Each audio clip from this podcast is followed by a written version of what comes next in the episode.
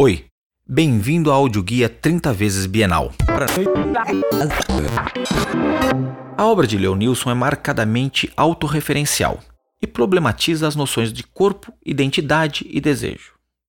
Em suas pinturas, desenhos, aquarelas, bordados e instalações, o artista parece construir uma iconografia afetiva por meio da associação sutil entre imagem e texto.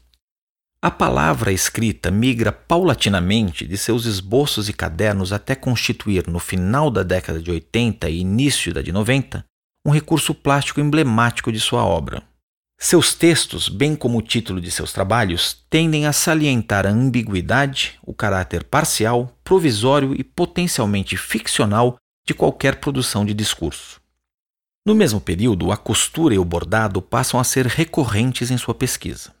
Essas duas tendências unem-se em obras como Recruta o Aranha ou Penélope, na qual Leonilson refere-se à narrativa clássica de Penélope na Odisseia, a fim de propor as práticas da tessitura como atividade de enredamento ou enlace amoroso.